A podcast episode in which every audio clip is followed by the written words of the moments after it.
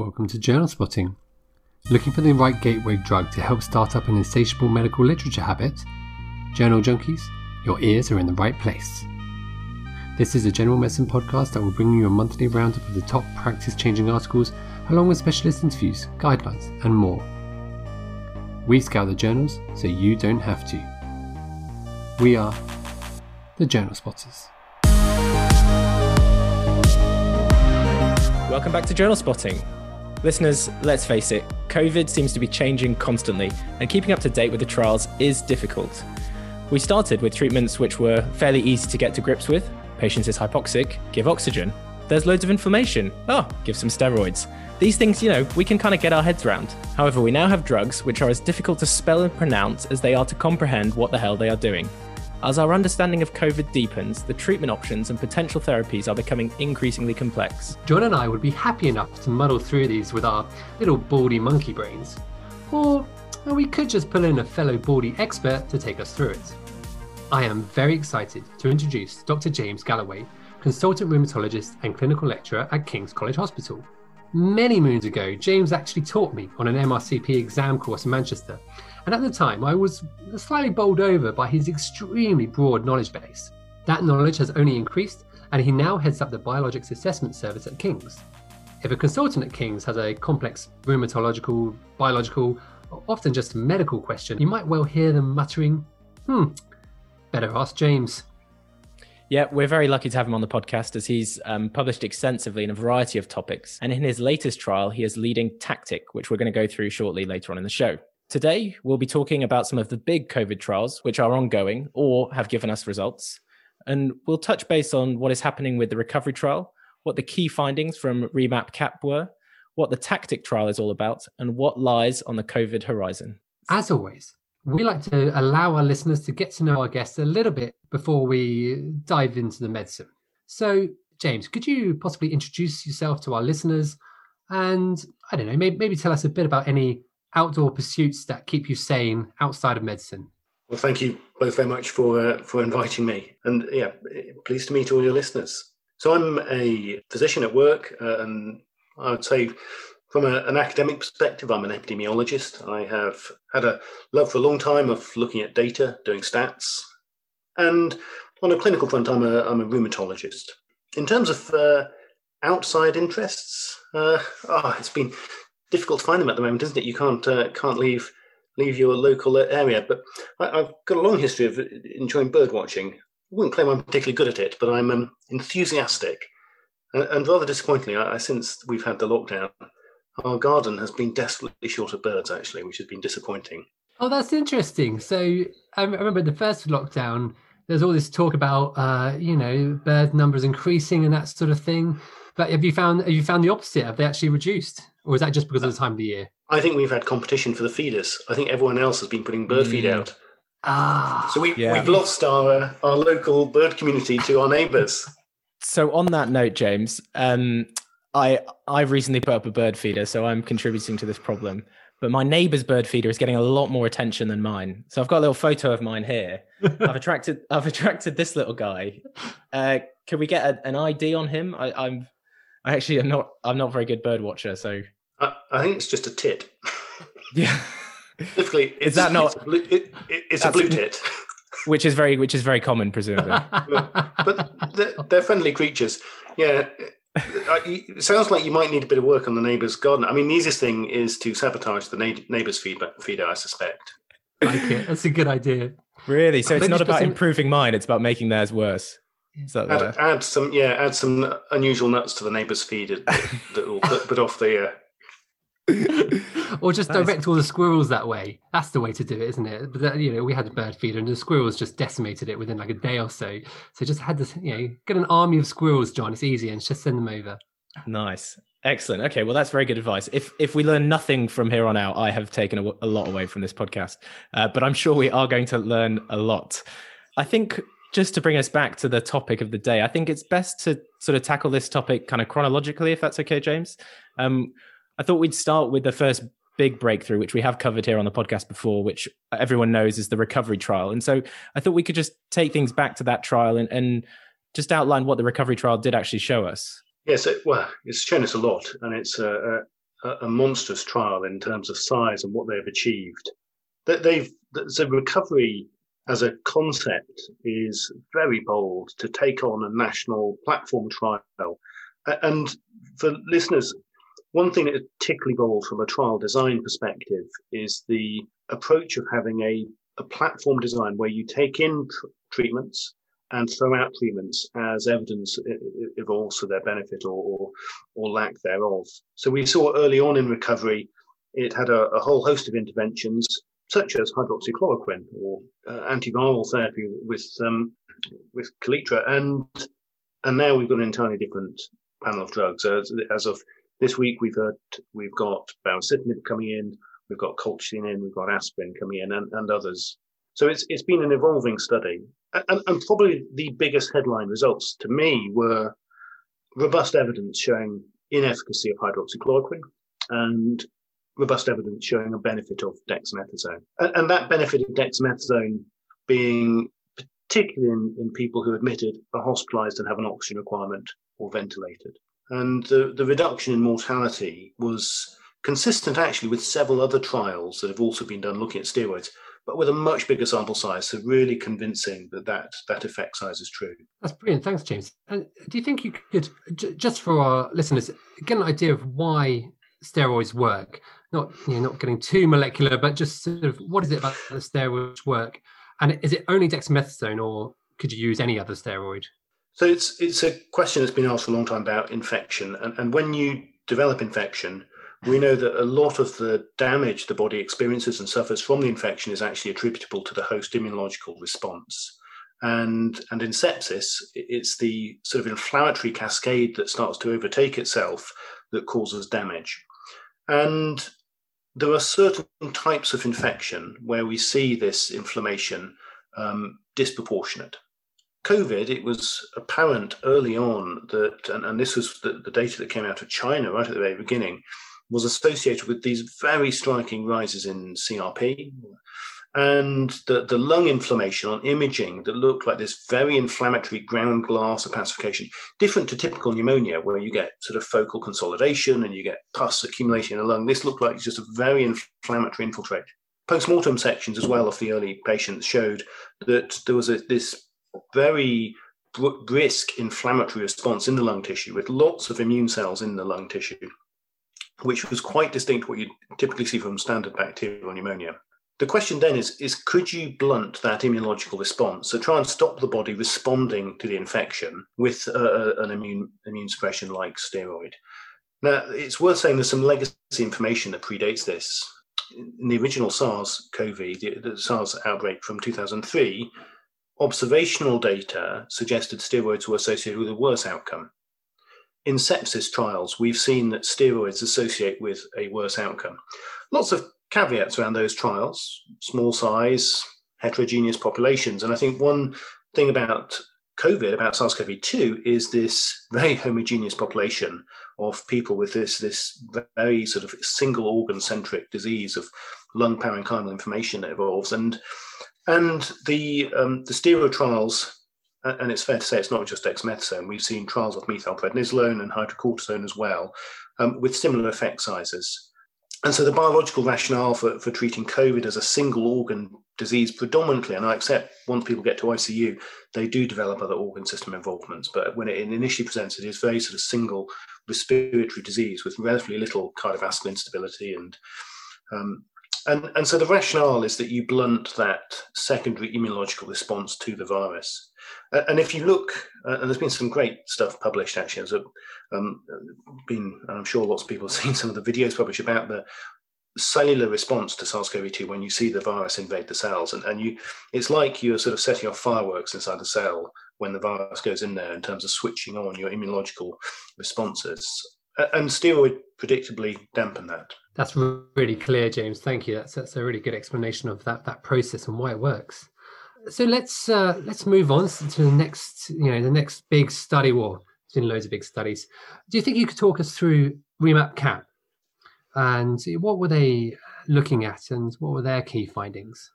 Yeah, so Remap Cap is interesting because it's a it's a legacy study. It is not a COVID study. Remap Cap is a multinational study that has been running um, long before COVID started, looking at a series of interventions in people in the critical care setting. It's worth just clarifying that because I think some people read REMAP-CAP and they think ICU, but it's just a reminder actually it's, it's critical care. So that includes people on high dependency settings for non invasive ventilation or, or high flow oxygen. So not just intubated patients. And REMAP-CAP has delivered several really important results through through COVID. And I, I think two of the headline results recently have been around um, anticoagulation and an IL-6 inhibition with tocilizumab which is, I think, the drug you were suggesting is awkward to pronounce and spell. Um, so, the, the, very briefly, the anticoagulation. Ah, this, the, and, and, like so many things trials, it is so difficult to get your head around the amount of information that comes in. I, you know, go into my office in the morning, and I go in sort of seven o'clock in the morning, spend the half first half hour just looking at Lancet, JAMA, New England, see what, what someone else has published because there's just such a rapid speed. REMAP-CAP showed this bizarre paradox in people ventilated giving treatment dose anticoagulation looks harmful. It looks like it doesn't reduce mortality and may increase bleeding risk. But in people pre ICU, people on the ward, so people admitted requiring oxygen, those people, it, appears to reduce the chance you go into ICU. We're yet to see the full paper on that, and I, I think uh, we will we will scrutinise it, and that information will, I, I, suspect, translate into changes in practice in the, in the very short space of time people often criticize publication by media, by press release, which I would also be cautious about it, although so far in the pandemic, the vast majority of publications by press releases have stood to, stood up to scrutiny when the uh, the full papers have followed, and I, I, have a lot of faith. I know the REMAP-CAP investigators. I have tremendous faith in them as colleagues, and so I, I don't doubt what they what they've shown. I'm just going to take us on a little tangent here briefly, just because I think REMAP-CAP is also an adaptive trial design. Is that correct? Or yeah, so well, so it's it's platform design, um, and so the the the word from a trial perspective, people often hear these words thrown about platform, adaptive, or Bayesian adaptive design. And, and there's some nuance in terms of what people mean. So when we talk about platform trials, these are trials in which you have a, a trial infrastructure, which is a consent form, a mechanism for randomization, for data collection, but the drugs included in the study can change over time so that the trial can can evolve. Now, when we talk about adaptive design, historically, we have always meant adaptive design is a particular type of platform in which you will recruit a series of people to the study and at pre-specified time points do an interim analysis to recalculate power and sample size, and then make a decision to stop an arm for futility. And, and so adaptive design, and, and that's sort of course Bayesian approach to trials. Adaptive design is a particular type of platform. Um, and I, I, think, so for example, in, in recovery and REMAP-CAP, that they're, they're not in the traditional sense of Bayesian adaptive, they are platform trials that, that evolve over time. I know some people use the terms differently in, in different studies. That's really helpful. So now I, I thought we'd move on to talk about tocilizumab, which is the drug that REMAP-CAP mm. um, has has given us some data on. Now there have been multiple studies that have come out with some conflicting results. Um, latest is a paper that's come out of Brazil, uh, which I think showed that tocilizumab was actually harmful. We, have touched on this in our last um, COVID episode, actually, um, which is going to be released concurrently with this interview. Um, what do you make of the conflicting findings that we've seen in the literature up yeah. until now? Yeah, oh, it's really tough. So I've been through been through the papers really carefully now, and I, I think there's some important things to say that when you look at small studies, you see variation in numbers due to small study effects. That that's really important to acknowledge. And I, I think, for example, the paper in the BMJ out of um, South America that was a, a small study, However, I think if I'd been on the data monitoring committee for that study and I'd seen their imbalance in mortality, I'd have find it difficult not to have made the same decision they made. So they did stop the trial prematurely. There are potential explanations, though, when you look across all the studies for the IL 6 inhibitors about how the trials have designed um, and how they've recruited. And, and, I think three things in particular are, are probably driving some of the variation we see. One is the, the type of patient recruited in terms of the, the study population. So, disease severity at the point of randomization. And I think it is likely that these drugs will have different effects depending when people are randomized. If you have a selection bias for, for picking people perhaps too early in the disease course or too late in the disease course, that may influence it. The second thing is that the concomitant medication is a substantial issue. We don't know for, with much detail how much other immune modulation has been given alongside these drugs. And I think that is going to be something that is going to challenge understanding these trials um, and for future trials as well. And, and, recovery will be no exception as their data, which will come out from tocilizumab in the next fortnight, I expect, um, looking at different results is going to be about understanding the population and the concomitant medications. The, the other thing is about the outcome. And this is the really challenging bit is about what is your primary outcome and when you assess it. The WHO scale as a primary outcome is probably the, the, the outcome I, I, think that has been valued most. It's not interesting the outcome in recovery, but the WHO scale gives you a sort of an ordinal scale which you can rise up or down, going from at home discharge and free from symptoms through to in hospital on oxygen, in hospital on a lot of oxygen, in hospital ventilated or, or dead. And and the the um, problem with some trials have just looked at mortality and they've looked at mortality at different time points 14 or 28 days and and if you take two different hospitals in two different countries and someone goes to icu with a critical illness there are important differences in both in why that hospital might have chosen to ventilate them at a particular time point and how long they can keep someone alive. I, I you know, I, I, enormous respect for our colleagues in, in intensive critical care. So just locally at King's, that they have kept people alive through lung disease severity that you could not have imagined, with, for example, availability of ECMO, which is not available in all countries. So those things are going to influence these. And I, I think if you say Brazil showed tocilizumab doesn't work, I don't think I'd say that. I'd say Brazil showed that in their population, with their medical infrastructure, with the type of concomitant medications they're prescribing locally, they haven't seen the benefit of tocilizumab. Whereas the REMAP CAP has shown that in a UK healthcare setting, um, in, in the healthcare setting that, that has recruited to REMAP CAP, with the typical use of concomitant medication that they've described, that population appears to have a, a clear and substantial benefit of the drug. Yeah, it's like we're all being exposed to the kind of complexities of doing critical care or high dependency care research where you get so much heterogeneity between patient groups and it's actually very hard to draw any conclusions sometimes.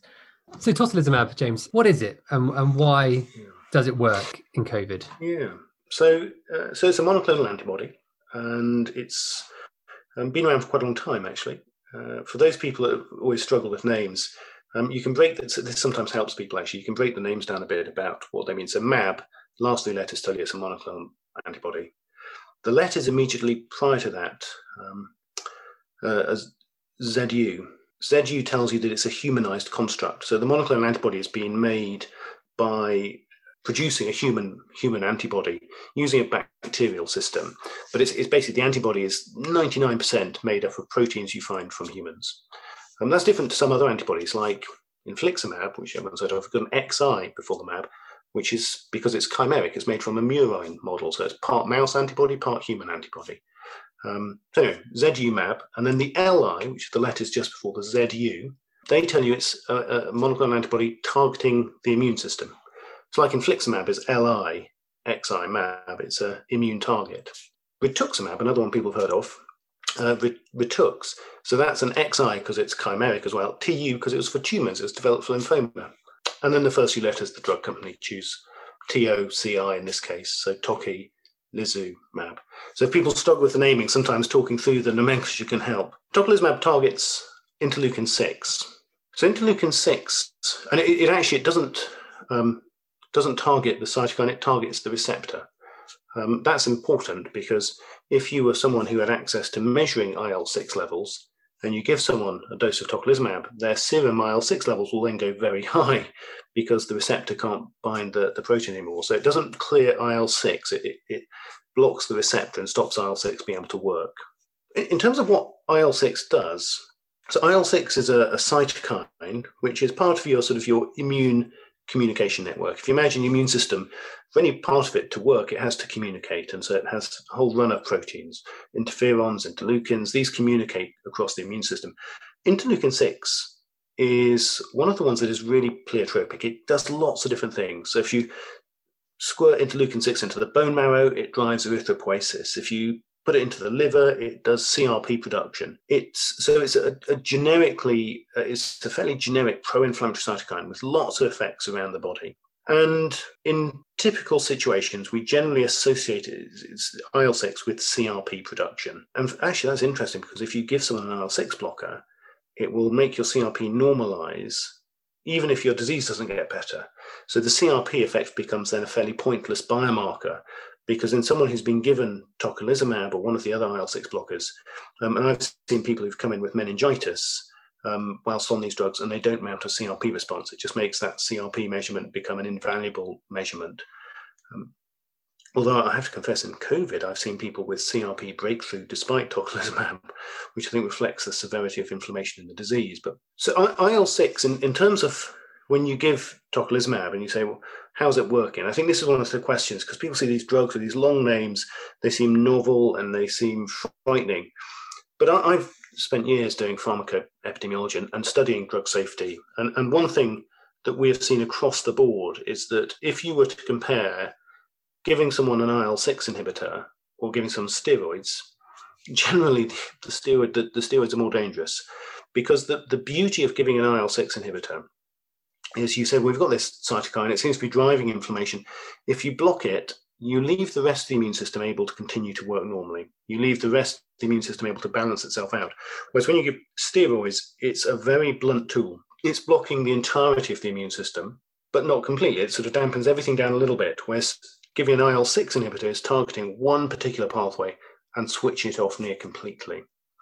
And, and one, and I think this is a really critical thing to understand why do steroids work? Well, it's because they are targeting everything. Why might IL 6 work? Well, that would be the theory would be that we have identified a pathway that is sort of a, a central step to the inflammation drive that occurs in COVID. And if we switch that off with a drug that was very targeted, it would be more effective and safer than giving people lots and lots of steroid. Now, I, I think we have seen from the evidence base that we don't think tocilizumab is a panacea we do not think that IL 6 levels are the only thing that is, is abnormal in this disease. I've, if you look at other scenarios, other diseases where IL 6 is very pivotal in driving the disease, like people who get um, hyperinflammatory syndromes following CAR T therapy, you see IL 6 levels, which are normally undetectable in a healthy person, going into the tens of thousands. You see enormous amounts of IL 6 produced hemophagocytic syndrome in, in people with autoimmune diseases when they get that sort of severe hyperinflammatory state. There again, you see IL 6 levels that go off the scale. In COVID, we see IL 6 levels that are not going to the thousands, but are going to 50 or 100. And so the level of IL 6 elevation is actually quite modest in COVID compared to some of the other diseases for which we use IL 6 blockade. And I think that's reflected in the benefits in the clinical trials. The trials are not universally optimistic. The trials that have worked have not shown it halves your mortality, but it reduces it by maybe 20 or 30%. And, and I, I think it's quite clear from my own personal experience. We, we've dosed uh, nearly 70 people um, in Kings across the course of the pandemic with tocilizumab, and it, it, it is not a panacea in all people. And it certainly brings down the CRP nicely, but uh, does it switch off? Do you suddenly find people feel better 24 hours later? They don't. And if you look at the, the remap cap data, and this is quite an important point about when you're using the drug, and if you're seeing people on the wards and they're given it, is to recognize that you don't see a benefit in 24 hours. In fact, the, the difference in the survival curves in remap cap aren't really obvious until you're beyond 10 days down the line. And I think it's just important to remember this is a, a part of the puzzle. And, and I think IL 6 inhibition is up there with anticoagulation, with steroids, with correct oxygen management, with all the other things, the proning, the, the other aspects of managing COVID. It is one piece of the, the puzzle rather than the, the sort of the magic bullet, which I think some people, which you know, even myself would hope that we were going to find a magic bullet for this disease. um, but it, sadly it has not uh, not as yet. Thanks, James. That's a brilliant overview of that. a couple of questions about what you said. Um, one is, uh, based on what you said, is there any is there any point in monitoring the CRP afterwards if we know that it it comes down, but it doesn't actually it's not actually very useful? And yeah. I was wondering, as as well as that, could you possibly just um, give us an idea of who you give tocilizumab to? Do you follow the NHS guidance, or do you do it differently at King's? So if I do the first bit, is there any value in managing in monitoring CRP? There is, yes, and I think it's because it, it gives you a trend to see where it comes and goes to, because it will start to rise again in secondary bacterial infection as the tocilizumab comes out the system. Just on that point, it's always worth remembering when you use any monoclonal antibody, how long they last, how long they hang around, and it's a slightly odd thing to get uh, your head around because if you say to someone, "Oh well, you know this person's got kidney failure or liver failure, do you need to dose adjust?" Well, the beauty of prescribing antibodies is no, antibodies are not cleared through renal clearance. They're not cleared by the P450 enzyme pathways. They're metabolized by immune catabolism at a fairly steady rate. the antibodies are cleared just like any other immunoglobulin in your body. They get cleared over the space of usually about 30 days, um, which is the half life of IgG. There are some differences with some, some of these, though, because clearance of antibodies is substrate dependent if you have no circulating IL 6 in your body and you're healthy, and I gave you a dose of tocilizumab, the half life will be between 20 and 30 days. That the same with any other, because tocilizumab is an IgG construct. If, however, you had really high levels of IL 6 in your body, the tocilizumab will, um, it binds to, it, well, if the receptor expression is very high, it binds to the receptor and it'll be it'll be metabolized quicker. So the metabolism is substrate dependent. So the more you have of the IL-6 receptor expression in the body, which you get increased in inflammatory state, then the quicker the tocilizumab clears. And I suspect in people with COVID, the half-life of the drug is probably closer to 10 days than someone who was healthy. And, and, if you look at the pharmacokinetic profiles from healthy volunteer studies, they probably underestimate how quickly you clear it in, in someone who's sick.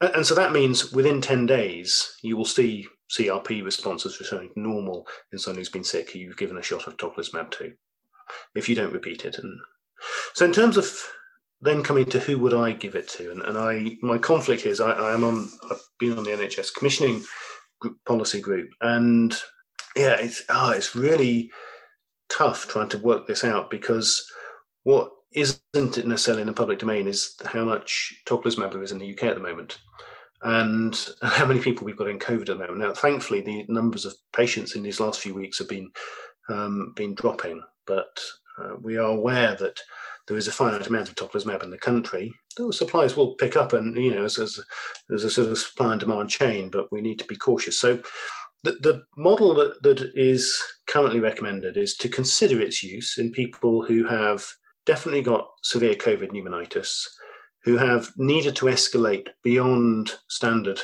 flow oxygen rates, so extend to high flow oxygen, so you know, greater than 15 litres, not just 15 litres by rebreathe, but flow rates of, of what you'd use with, say, an Optiflow device, or people needing NIV, or people needing ventilation, where there has been less than a couple of days between them switching onto that higher level of respiratory support and in whom there's not a clear contraindication to use tocilizumab. For example, pregnancy, which the drug is contraindicated in, liver failure, because the drug has a small but well described risk in association with severe liver injury.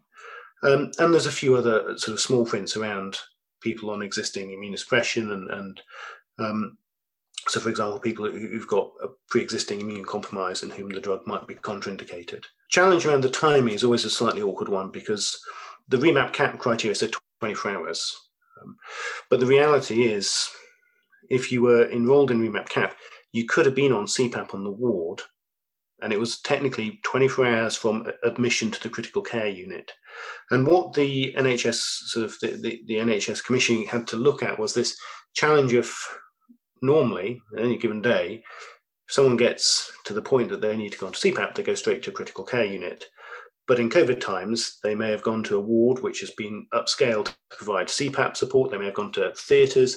How do you define critical care units? And, and actually, you don't want to penalise someone in one part of the country where there isn't critical care capacity, but they are needing that level of care. And so, um, so I think the, the, the guidance have come out with some some nuance around that, uh, just to make it equitable. Super. That's that's really helpful, James. Thank you. Um, I thought we'd move on now to the um, tactic trial, which is the trial that you're one of the chief investigators for. I suppose maybe you could just start by outlining for us what the aims of that trial are and, and what it's investigating. Yeah, so tactic is um, it's been a labour of love for all of us involved. So it's, it's another platform trial. It's a phase two platform trial. So it is rather than recovery, which is looking for very large numbers and as a primary endpoint of death, and is collecting relatively little information. Tactic is a stratified trial, so it is only recruiting people at high risk of disease progression. So we we have a, a risk score that we use to estimate someone's likelihood of, of deterioration. They need to meet a certain threshold on that risk score to be enrolled. And then they are randomized to immune modulation, to a number of immune modulation strategies with a much more detailed biomarker collection. So we're collecting a lot of biological sampling at baseline and then over follow up. And the primary endpoint is looking at their progression along the WHO ordinal scale. So it's looking at not just simply death, but progression to needing ventilatory support or um, or other organ support. The drugs that we looked at, and, and it was incredibly tough making decisions back in March when we started setting up the trial about what drugs you choose. And we had long discussions, and it wasn't just about what was our favorite drug, but it, it was also what drug could you get? What drug could be scalable? And so we wanted to go with drugs that were drugs with an existing license, with an, an existing SPC, so a summary of product characteristics, meaning the drug has an existing safety profile. We wanted to pick drugs that were not being studied in other platform trials. So we um, we went for two arms. We had baricitinib, which many people have heard of. Uh, that's a, a, JAK inhibitor, actually a, partner trial done by the NIH called the ACT2 trial um, has already reported with a positive result. And then uh, ravulizumab.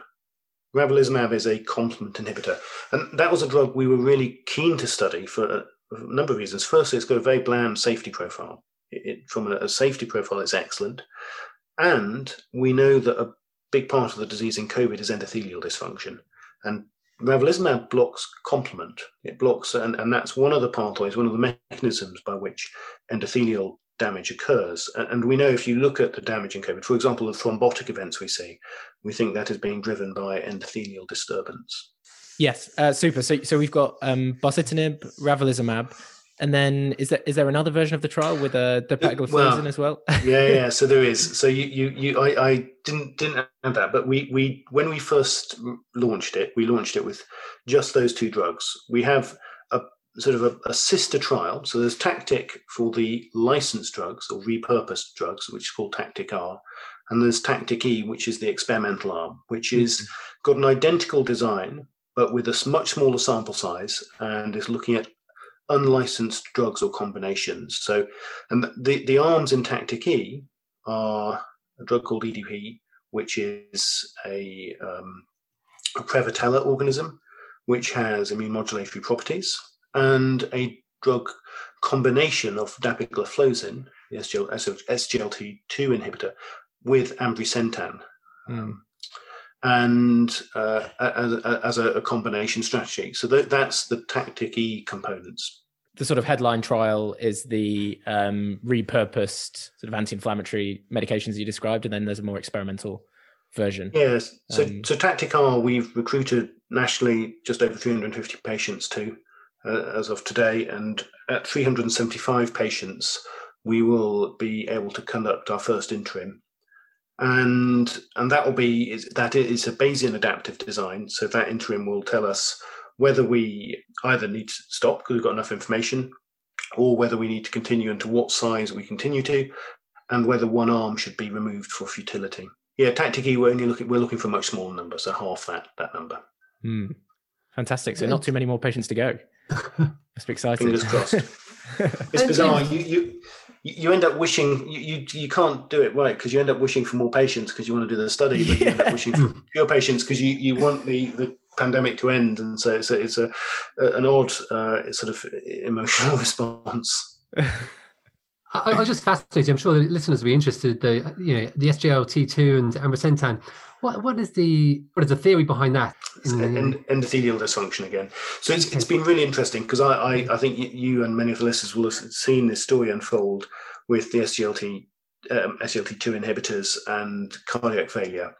We, we saw that the first signals appeared that um, people with diabetes on the SGLT2s started to have better cardiovascular outcomes, but disproportionate to the improvement in, in glycemic control. And, and then we saw really interestingly data showing that people without diabetes have better cardiac outcomes with heart failure with, with these drugs. And, and the, the thinking is that this is to do with mod- modulation of endothelial function. And, and if you remember what the endothelial does, the, the endothelium is all about is the endothelium, your, your bloodstream it is the mechanism by which all, all, those cytokines and all the cells that do the damage cross from the bloodstream and get to the site of organ, get to the site of organ damage and tissue. And so altering how that endothelium transmits information across back and forth is predictably crucial to disease pathogenesis in so many different diseases. And so that is the rationale behind using those drugs in um, in COVID as well, not to do with the fact it's going to modify diabetes glycemic control. Brilliant, thank you. I, I think the SGLT2 inhibitor, as you say, the story is just fascinating, isn't it? And who knows what so, else they'll so be used for. I remember 20 odd years ago when we, we saw the launch of this new class of drug in diabetes, these drugs that diones that uh, came out, and everyone's like, "This is wonderful! We've got a new drug in in diabetology, the first sort of new class of drugs in uh, in decades." And of course, they, you know, the rosiglitazone, pioglitazone have never really made it. There, are lots of issues with them. Rosiglitazone removed altogether from the market. So I think we've seen then, you know, the incretin modulator, the incretin pathway modulators and the SGLT2 inhibitors coming through with a bit of anticipation of, you know, will they definitely do what they say they're going to do? How well will the outcomes translate into into better outcomes long term? And they are really changing the, the face of the disease, I think, both diabetes and, and now we're learning about heart failure as well. So it's a very exciting class of drugs, been exciting to watch. Absolutely. James, looking forward, looking with what we know and what we um, are hoping to find out, what do you think, what do you predict the treatments of severe COVID will be like or look like in months to years to come? Yeah, it's so I, I I'm I'm of the opinion that that treatment of severe COVID is going to be combination strategies. I think it's going to be a combination strategy that will combine the different aspects of what we've learned. There, doesn't appear to be a magic bullet that you can give one tablet and switch this off. I, think we need to probably also recognize that the treatments will differ depending on where you are in the disease journey. We've had this quite strong evidence base emerge that antiviral therapy has a role earlier on in the disease course and and we've got quite clear evidence now suggesting that immune modulation has a role later in the disease course. So I suspect that the the treatment is probably going to be a combination strategy. I, am really interested that we saw culture colchicine has a benefit from the Canadian data that, that was press released last week. Uh, I'm really interested. I, think some of the novel antivirals that have been looked at in pre-hospital setting uh, are exciting. Nafamostat and uh, nafamostat, for example, and, and I think what we will probably end up is with a staged disease. People in pre-hospital will get a probably a combination of a an antiviral and maybe a, a weak, um, low risk immune modulator. People who we pick up later who come into hospital who are more severe, it's going to be about the anticoagulation, the oxygen, the fluid maintenance, possibly an antiviral, and then a, a stronger immune modulator. And people who go to ICU I, I think then it is going to be much more switching towards supportive care once you've got to that part of the journey. And, and, the benefit of antivirals and strong immune modulators appears to disappear once people have been on ICU for several days. So I suspect there's going to be a journey through the disease course that we will have have treatment pathways that will align to, rather than it's a one size fits all for everyone type model. Look, James, I think that's absolutely amazing. We've, we've gone through so much, and thank you so much for, for joining us on our show and talking about all of this. It's been a pleasure catching up with you. And I think you've made these you know, complex trials and medications much clearer, well, for us and our audience. So thank you. Thank you very much for the uh, invitation. Yeah, thank you, James. And maybe we can get you back on when uh, Tactic is published. Delighted to. Or press, or indeed, or indeed press release, depending on the. Depending on what you prefer. Before we go, we always like just to get a few uh, take home points. Do you think there are any sort of key take home points? Would you like our audience to to remember after they listen to this podcast? Yeah, you know, I, I, I this is a, a, sales pitch for epidemiology because I, I would love to give a take home about managing COVID, but you all know it better than me probably. My biggest take home would be with keeping up with the literature just don't stop reading. The more you read, the more you find a passion in trying to understand the research, whether it's in COVID or whatever you do, um, the more fun medicine is. And there's never been a time where there's been so much really brilliant research coming through. Um, and it's just a great reminder. If you just read the abstracts, you miss it. Read the papers because people have done. They put so much effort, so many hours into doing these studies, and they have been brilliant studies. So yeah, just try and encourage yourselves to read. If you don't get subscribed to a journal, sign up to one of the journals. What is your, you know, Lancet, subspecialty journal for whatever your specialty is. But I, I just encourage people to read. Mm. We very much consider this uh, podcast the gateway drug to um, a literature habit. So here we go. I think that's very good, uh, very very good advice. Yeah, I think we're hooked, aren't we? Now that's it. Super. Well, thank you very much, James, and um, yeah, looking forward to catching up again in the future. Thank you very much. You have been listening to Journal Spotting with your hosts Dr. Barnaby Hirons and Dr. Jonathan Hudson. Information on today's show can be found on our website journalspotting.com, on Twitter at journalspotting, Facebook or Instagram. Special thanks goes to our logo lady Natalia, graphics man Costa, and promotion stars Isabel and Abby. If you've liked today's podcast, subscribe and leave a review on Apple. If you have any feedback or questions, get in touch via our webpage, our email journalspotting at gmail.com, or tweet us. Disclaimer time. This podcast is of educational use only. The views expressed are opinions based on our experience, experience of our guests, and the evidence we read. We are not affiliated to any particular institution. By listening to this podcast, you agree not to use the information we share to make decisions on how to treat your patients or yourselves.